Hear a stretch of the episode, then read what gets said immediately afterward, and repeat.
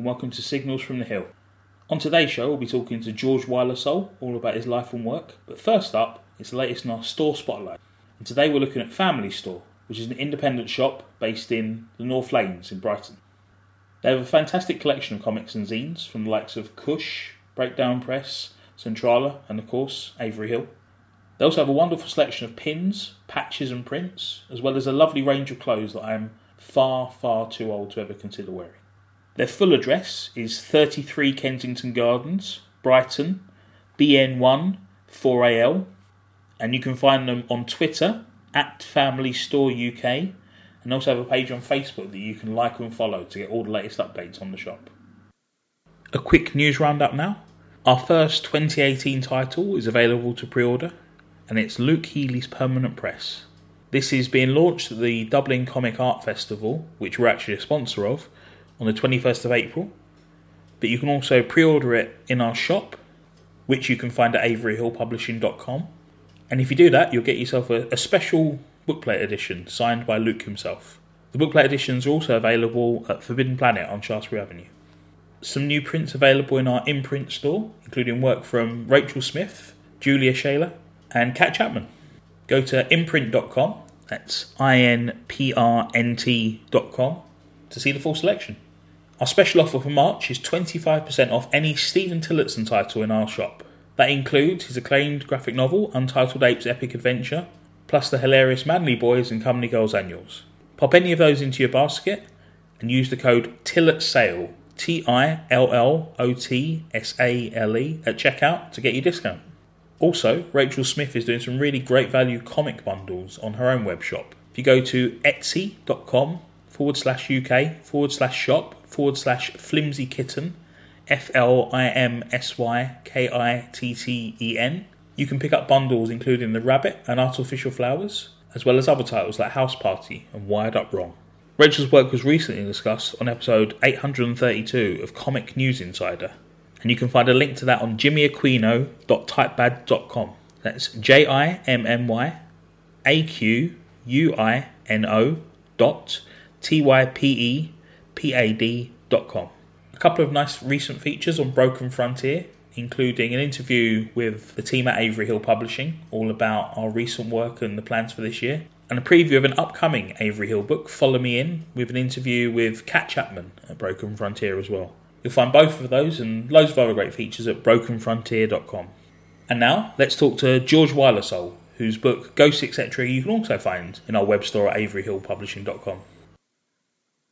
Hi, George. Thanks for joining us today. Hi, thanks for having me. Have comics always been a big part of your life and creative work? I didn't get into comics until I, I went to grad school, which was like, uh, I was like 26 or something at that time. So nothing when you were a kid? No, no, they were like, comics were just not big. I guess in my like, in my circle or my environment, they just kind of didn't exist, uh, at least around me. I think by that time they were like definitely almost dead in America, like the mid 90s. Right, yeah. Shops are closing left, right, and centre. Yeah, right, yeah. right. Um, I didn't like. I had never even like held one or even knew what it was. Like I, you know, I I watched like cartoons and stuff, but I I, I never like uh, read comics as a little kid. That's really interesting because, you know, something we'll talk about later, but I think that reflects very positively in your work in that you don't seem sort of beholden to ideas about comics that can sort of get into your head as a kid or even as a teenager. The fact that you, was it 26 you said? You 27? I was about 20, 26, I think. And do you remember what that was or what sort of thing it was? My program at MICA um, Illustration Practice, we had a table at MoCCA Fest in, in New York, and we did like a departmental zine just to kind of promote the, the program or whatever. Everyone did a one page comic, so I just did this one page comic for it, and I was like, oh, okay, this is this is cool. I can do this. So, so that kind of started it. And did you get to go to MoCCA yourself for that? Yeah, I did. I, I went up there uh, for the past couple of years. It's always a good time. Always uh, really a lot of people and stuff to talk to. But that's quite, a, I think, quite a sort of heady introduction to comics to sort of go from being it not being part of your life, and you're like, there's some incredible stuff it, around it's like me. the whole world just opened up, uh, you know, because I, I saw them in undergrad and stuff. People were doing them in undergrad, and I and I wasn't like interested. And I did some zines and stuff in undergrad, so I was always like halfway there. And then you know, uh, it wasn't until grad school that I actually like started working with like the panel format of of storytelling. But of course, you, a stronger part of your artistic background is sort of illustration, essentially, isn't it? Which is is interesting, yeah. I think, because obviously there, I think even with you know single panel spot illustration for articles or, or covers or whatever, there's still a, a narrative element, isn't there? You always look like trying yeah, to yeah. tell a story, so to speak. Yeah, absolutely. I mean, that's a big, you know, I, I went to undergrad and grad school for illustration and, um, that's a huge part of it is especially like for editorial markets. It's just like, how can you convey this, this story or narrative in just one, one image? So I think it's kind of a natural, like, uh, you know, they go together very well, illustration, uh, illustration and comics for sure. Yeah, I think it's, it's good training, isn't it? Because you're sort of you're learning how to get the images to do a lot of heavy lifting and sort of load them with with meaning. Right, right, exactly. Yeah. So just to rewind, then, um, you're from Philadelphia originally. Yeah, uh, I grew up in Philly. Um, I went to school there, and then I moved down to Baltimore for for grad school at school, at what point were you looking at sort of taking an interest in art and and doing sort of art focused courses? I guess high school, like the beginning of high school. I was into like graffiti and stuff when I was very young. And then when I got into high school, I was like, oh, let's try to like, you know, actually learn how to draw for real. So I started taking classes at high school and they had the Academy of Fine, Arts was down the block. They gave out free um, classes after school for painting and drawing. So I went there um, and learned Fantastic. how to paint yeah, that's incredible. What, what a, a, brilliant opportunity. Yeah. Oh, yeah. It was amazing. It, it definitely like kind of kind of changed my life because like you know high school art was great, but um at PAFA is when I really learned like how to paint and like about color and and all that kind of really technical stuff. And I'm assuming the uh, the Academy of Fine Arts is essentially a, a, level above high school, isn't it? So immediately you're you're being fast tracked into the next stage of your education. Yeah, it's like a full a regular arts college. It's, I think it's actually the oldest arts college in the in America, but they're very fine art. Like they're very heavily based on like painting and drawing and stuff like that, which was uh, really great to learn as like a teenager to get those fundamentals down. And access to tutors and just people that are going to be very informed and very focused on developing you and helping you to learn about new ideas. Yeah, absolutely. I mean, I, I still like to this day have like some of the like the the lessons that I learned there in my in my mind as I'm picking colors or, or doing a drawing or something. And then, as you say, you you move over to Baltimore purely for education at the time. Yeah, for grad school. Your course at grad school is illustration again. Yeah, uh, illustration practice at uh, Maryland Institute College of Art. You're teaching illustration now as well. Yeah, I'm teaching at uh, Towson University, uh, which is a state school just outside of Baltimore, and I'm still working at the hospital as well during the day, fixing TVs. We'll get to that later on for sure.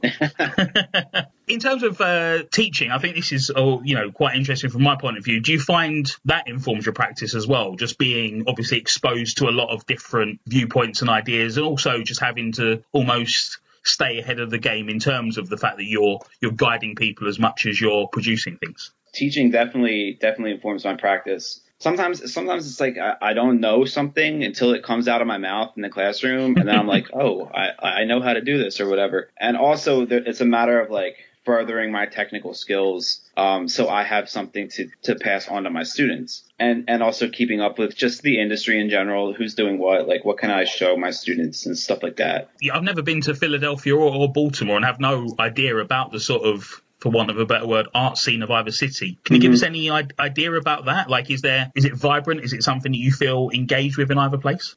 Yeah, I, I feel I've, in both cities it, it's really vibrant. I, I'm I'm I'm weirdly kind of more more in the Baltimore scene than the Philly scene. I think Baltimore is really great because it's a, it's a much smaller city and there's like a much tighter group of creatives here. I think there's also a lot of like institutional and and kind of government funding or support for the arts uh, in general. Philly is Philly is much bigger and um, they have a they have a good scene as well, but it, it's very spread out and a lot of times it doesn't feel as like tight knit maybe as Baltimore. Um, but they have a ton of, of good galleries and, and amazing artists that work there as well. And in terms of the comic scene specifically, you've mentioned going to MoCCA. Have you done other shows in the States? I did MoCCA. I did SPX with Avery Hill last year. at least I, I went to it. Um, you didn't do your shifts uh, on the table? I did. I, I was at the table, uh, but I didn't have my own table. Right, uh, right. And I we did uh, Locust Moon up in Philly and West Philly. Right, yeah. And I think I've had I've had stuff in at tables that I physically wasn't at. Uh, we did with the with my grad school department. We did a DC Art Book Fair, which was really good.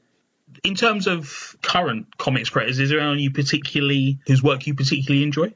Um, yeah, like I said, I'm not super tuned into the comics world. I still don't really know that much about it, but I really like some of like the the kind of greats like uh Chris Ware. I really like Adrian. I don't know if I'm pronouncing his last name right. Tomine or Tomine. I've always gone for Tomine. I, I think I heard Tomine on another podcast, and I've always yeah. stuck with that.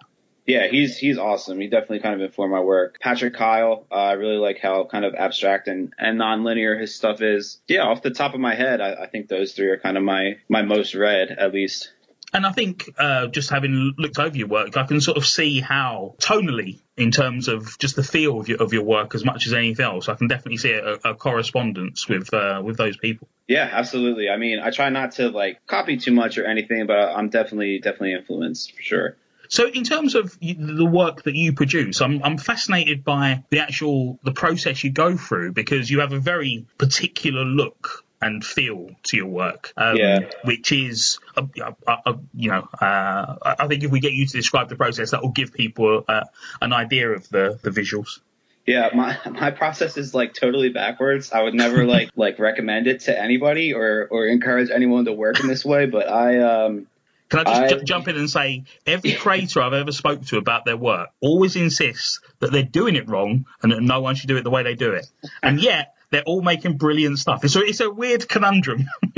it works. Think, it works. Yeah, it's like uh, it, it's definitely it's definitely I feel like kind of different or, or I don't want to say like unique or whatever, but it, it's definitely like I, I, haven't seen anyone really doing it. I draw everything in Illustrator really tightly um, and color it all in Illustrator as well, and then I print I print out the whole image on a on my laser printer, just like my regular laser printer, and then I scan it back in and I take it into Photoshop and I uh, I do a lot of stuff to it in Photoshop. Like I'll like I'll bitmap the image and overlay it onto itself, and I'll use like really weird textures, like uh you know scans pieces of plastic and stuff that I'll really bump up the contrast really bad on, and um, just kind of overlay a ton of texture and I overlay the image onto itself like three or four times. Just kind of have fun with it and make it messy.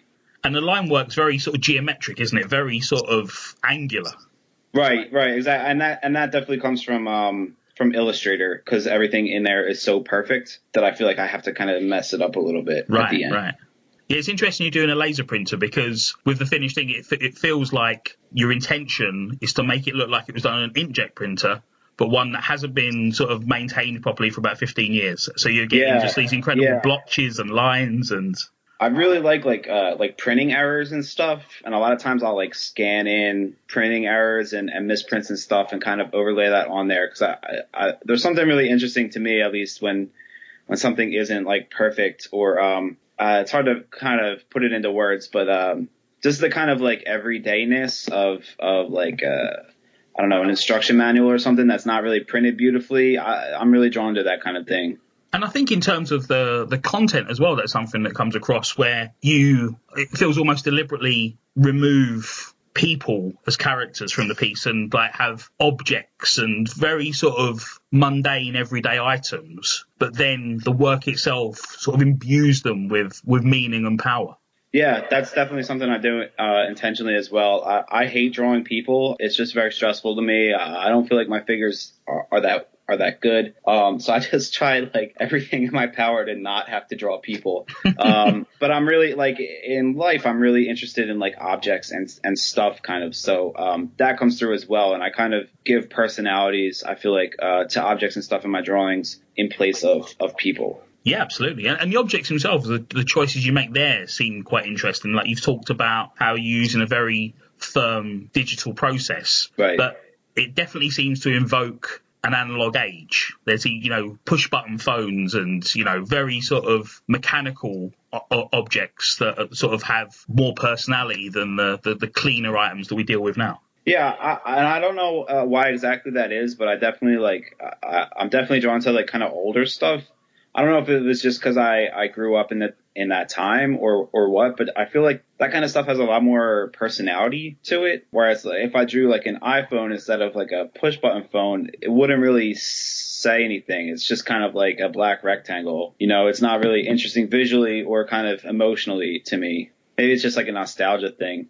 Yeah, it feels like nostalgia is is again an element to to your work. You know, evoking say bygone ages if it's like you know ancient history where we're really really talking like 20 years ago. But um, yeah, as I say, it definitely I think gives the the, the work power. In terms of um, inspiration as well, I uh, read an interview you did where you talked about this idea that you had, which sounds fascinating to me, where you're basically scouring abandoned GeoCities sites to find, you know, old photos and amateur artwork and just sort of odd little objects that you can then reproduce. Yeah, absolutely. Or at least when I have time. I found, uh, I, over the past few years, I found a couple like different blogs that, that scour like old Craigslist or old, um, Photobucket accounts and like repost specific images that were, that are not artistic at all. It's just kind of like, uh, you know, an everyday person takes a picture of their room and puts it on Craigslist, but then there's something kind of poetic about that image out of context. So I follow a lot of blogs that like do, do that kind of thing. And I kind of wanted to do my, my own thing like that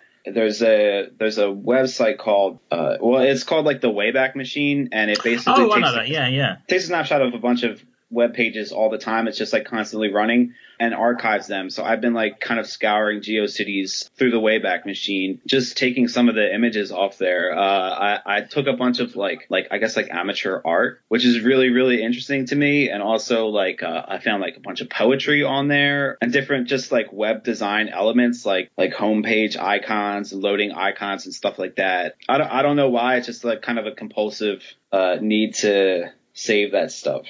Yeah, I found that really fascinating. I love the idea of this, you know, work that people have uh, uh, abandoned and would probably be embarrassed if they were confronted with it now and, and told right. that someone was looking through it. But there's still an energy to it that you can then transmute into something that works for you. So there, there's still power to that work that they see nothing but embarrassment from. And it kind of brings up a weird thing about like copyright and stuff like that, but I don't know. I'm not like making any money off of it or anything, so I'm just kind of saving it. I haven't really published anything, but I have a big folder of it on my on my desktop.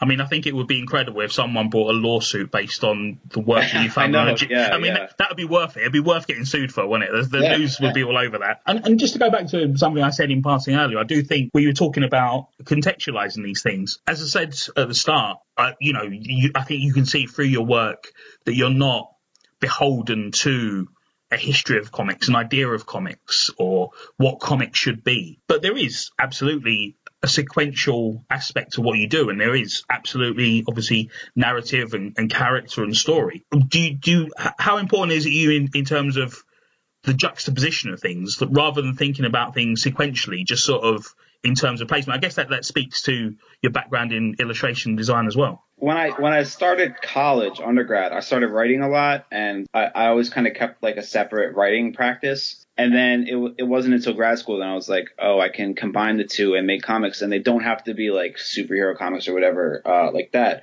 But I'm also very interested, and so so I can you know I can do whatever I want with comics sequentially and and and use them to to go with my writing, and that's all fine. But I also um there's like a new kind of subgenre of of comics where it's like nothing is sequential at all. And it's just kind of the the panel breaks as as like a medium basically uh, that I'm also very interested in just visually of having like different images next to each other not necessarily representing a, lim- a linear narrative but the kind of page as a whole has something to say. So I've kind of been working like that as well. It's kind of like a, an abstracted form of the traditional narrative comic with your with your pages as pages as well as sort of individual images there's definitely right an impressionistic feel to it that does evoke something beyond, you know, these six or eight images that are, are placed on the page. There's certainly a combined power that comes from how they're placed and, and what they're doing in, in concert with one another. Just to um, narrow in a, a, little closer on um, some of your work, uh, I guess a good place to start would be the work that won you a silver medal from the Society of Illustrators, which sounds brilliant.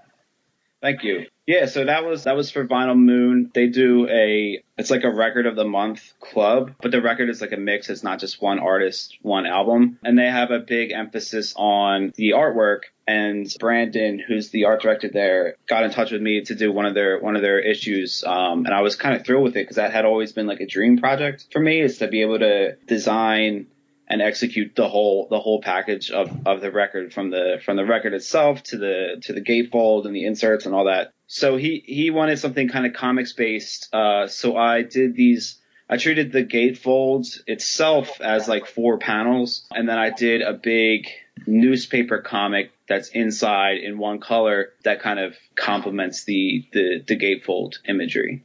Yeah, I don't know much about sort of album design specifically, but I, I, guess it was quite uncommon for someone to have that amount of control over essentially every inch of the printed material. Yeah, absolutely. Like I, I kept, I kept like checking with him, like, uh, so what do you want to do here? And he's like, it's up to you, man. Like you, you do everything. I'm like, awesome. All right, cool. Yeah, it was it was a great project. Um, I got to pick like the the color of the record and the do the labels and just kind of do everything, and it was and it was actually really awesome. Uh, I would love to do another job like that at some at some time. And quite a, a crass follow up question: Do you literally get a silver medal from the Society of Illustrators? Uh, I got like a like a trophy. I don't think it's made out of silver, but it's like a it's like a trophy. It's on my shelf. And it's interesting because just the, the, the, name Society of Illustrators sounds like quite a sort of fusty, traditional institution. I have n- no idea what their sort of history and background is, but I mean, they're, they're re- if they're rewarding interesting work, it must be quite an interesting place. Did you get? Was there a ceremony or anything? Yeah, uh, they're they're actually really old. I I don't know their full history. I think they go back to at least the 1920s, but it could be it could be much older than that. They're based right like two blocks east of Central Park in in New York, and I, they have their own like space there, and I, they've been around forever. And yeah, they have like a I guess like a ceremony, like they give out the medals and everyone kind of makes a, a little speech, and then there's like a party after with with booze and stuff, and they have like a gallery space there where they hang all the uh, all the like the accepted work into the annual, and then the annual is like a book that that goes out to art directors and stuff, and it's supposed to catalog like the best of uh, you know illustration of that year.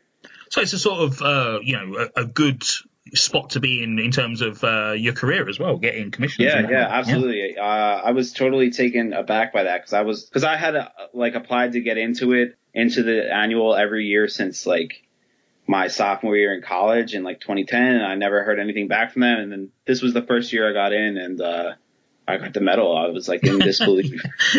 That's great. Quite a debut. Yeah, thank you. I always talk about your work for, and I'm going to try the pronunciation. Do feel free to correct me if I'm wrong or if it's a, a an acronym. Oogst, the Belgian art magazine. Yeah, I, I, don't know. I don't know how to pronounce it either. Uh, but it's, it's I always go phonetic.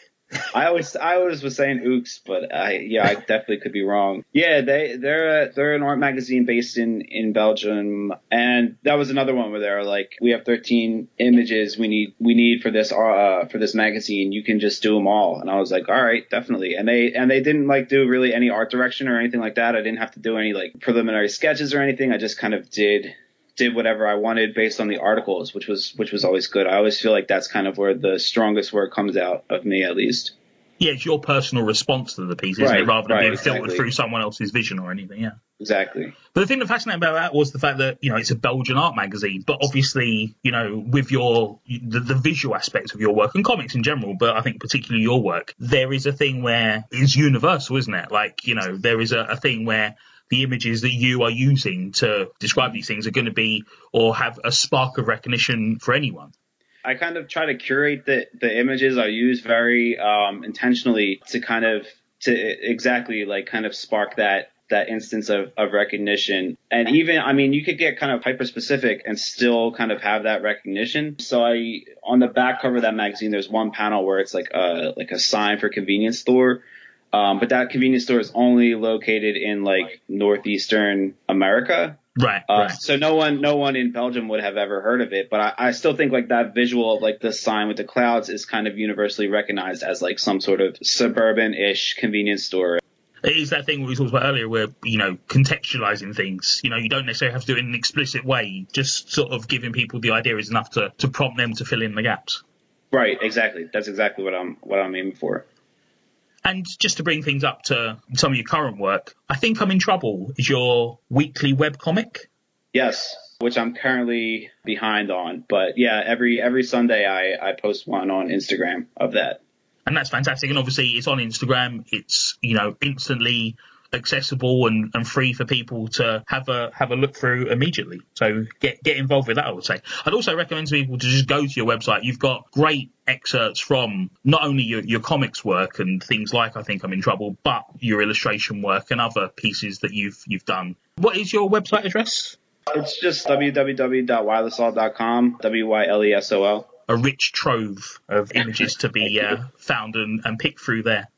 And just to contextualise things for Avery Hill and our, our Avery Hill related listeners, how did you get in touch with Avery Hill I'm not sure actually. I, I think Ricky just emailed me out of the blue and was just uh, just said, "Hey, uh, we like your work. If you'd ever want to pitch something to us, we're, we're definitely interested." And I was like, "Okay, awesome." So I pitched him two comics that I did for my graduate thesis. Um, and then he said, let's kind of make a, like an anthology or like a collection. And then I, I made the, I pitched like the third one, which was Ghosts, which I didn't do in grad school. Um, and I created just for, for that book. And then we just went from there.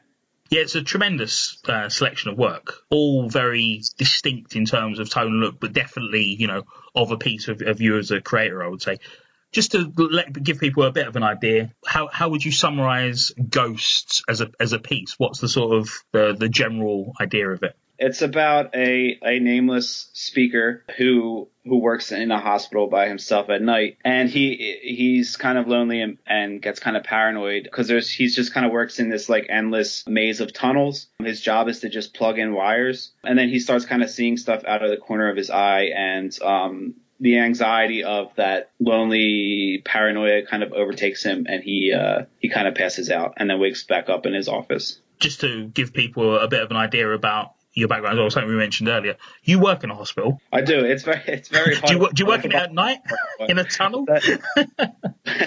no, um, yeah, I've I've been working in a hospital for for ten years now, and it's I mostly work by myself. Oftentimes at night or on weekends, and hospitals are just creepy and a lot of times I, I work in you know the basements and stuff where it's just like endless tunnels and and background noise and stuff and it's always just kind of a, a little unsettling so I, so I strongly base that off of kind of personal experiences yeah, it's a fantastic trip. I mean, the, the thing that really, the feeling I had reading it, which is, it's really hard to sort of describe as a sensation, but it felt echoey, like a deserted hospital at night. Does that make sense?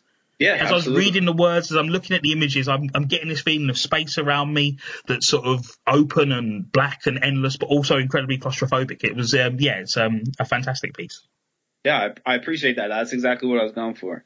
Oh, success, full success. Thanks. Thank you. Uh, so, so, that's the piece that you um, put together uh, for the book specifically, and then the other right. two are your, your graduate pieces. The the first one or the next one up in the book is is the rabbit that was I did that. So uh, I did a graduate thesis at MICA called the Book of Trash, which was a collection of I think I ended up with like 10 or 11 like zines and comics uh, over the over the course of the year, and I was really experimenting with the collection as a whole um, in terms of like uh, m- using materials that were not necessarily considered like nice. Um, I used like a lot of construction paper and newsprint for my you know original zines. Um, I did a lot of, uh, I was inspired by a lot of design that is traditionally like not, not good design, like the opposite, like kind of pedestrian, naive graphic design and stuff like that. So I, I made that original comic, The Rabbit, uh, I printed it on newsprint and I tried to use like really intense saturated colors to mimic like a uh, like an old children's book or an old like coloring book that had been colored in with like uh, really intense markers uh, or stuff like that. So that was kind of the inspiration for it. And then the narrative is about this creature that has you know this responsibility to take care of uh, this younger creature, the the rabbit, but his kind of like neglect leads to the rabbit getting hit by a car and dying, and then he kind of has to leave the forest. Uh, it's very kind of abstract. It's kind of hard to like describe. And you managed to work around the human figure in that by making the protagonist a masked blob, essentially. yeah, I, but it works perfectly for for the piece again. So when I started doing it, I I uh, I, I drew, I was drawing like actual people and it just didn't read right. And I like started messing around with this blob and I was like, no, nah, there's no way I can just use this blob. And then my studio mates were like, no, you absolutely can. And I was like, okay, thank you. And I just, and I, and that, I just did it. Yeah. And, uh, Worthless is the final piece in the book. Yeah. So that, that started as like, like finals of my first semester of my second year there. Uh, it was just really intense. I had like my thesis to do, and I had a bunch of other assignments to do. Um, so I started Worthless as kind of like just like a stress relief thing um, that I was doing like in my free time and I was just trying to make it like as kind of psychedelic and non-linear and um, follow a stream of conscious uh, narrative as much as I could without um, having trying not to make anything make sense or anything like that. I just wanted to be like very kind of psychedelic, overwhelming, kind of trippy it's interesting that you you talk about that as being a sort of you know a, a, stress relief project, something for you to go to to sort of you know release the anxieties from your other work. And yet it's so so dense visually. It's, it's you know by no means is it sort of light work in terms of you having to put it together. Yeah, no, it wasn't like um, relaxing. Or, I mean, it was it was relaxing in that I didn't have to plan it out or like run it past any any critics or anything like that. I was just kind of doing it without any narrative or, or any thought, and that just kind of having fun with it and seeing what came out uh, at the ends. And then about about halfway through, I um I kind of had to tweak it a little bit to make it make sense, and I kind of uh, put that narrative in there of like uh, these kids are smoking cigarettes behind the 7-Eleven, and then they hear this disembodied voice coming from uh, like a drain pipe on the wall, and then he looks into the pipe and he gets like sucked into this voyage between like heaven and hell. Um, it's just like very, very trippy, very stream of conscious. Doesn't doesn't really make sense on paper, but when you read it, it's it's kind of fun. Yeah, absolutely. Yeah, as I say, it's experiential as much as anything else. Yeah, I think it definitely. is very much in in that moment you are taken uh, on a journey. So obviously we've got, I think, I'm in trouble as uh, your, your sort of ongoing project, so to speak. But uh, any other plans for for print comics? Yeah, uh, I am working on a comic. I'm actually working on two. Um, one I kind of put on the back burner. I'm trying to figure out what to do with it. I'm about halfway through, and I, I kind of hit a wall. The other one, I'm about a quarter of the way through, and I, I think I'm ready to pitch it. Um, I actually wrote the whole script out, and I still have to do some finishing work on the on the actual pages I've done. But I'm really excited about it, and I'm going to be sending some pitches out soon. Fantastic. Well, I'll certainly be keeping an eye out, and uh, I would encourage everyone else to do the same. Uh, for the moment, get over to the website and just just dive in. Thank you. Thanks for joining us, George. Uh, I'm sure we'll talk again at some point in the future. Absolutely. Thanks so much to George for talking to us, and thank you for listening. See you next month. This show is a Holdfast Network production. Go to holdfastnetwork.com for other programs you may enjoy.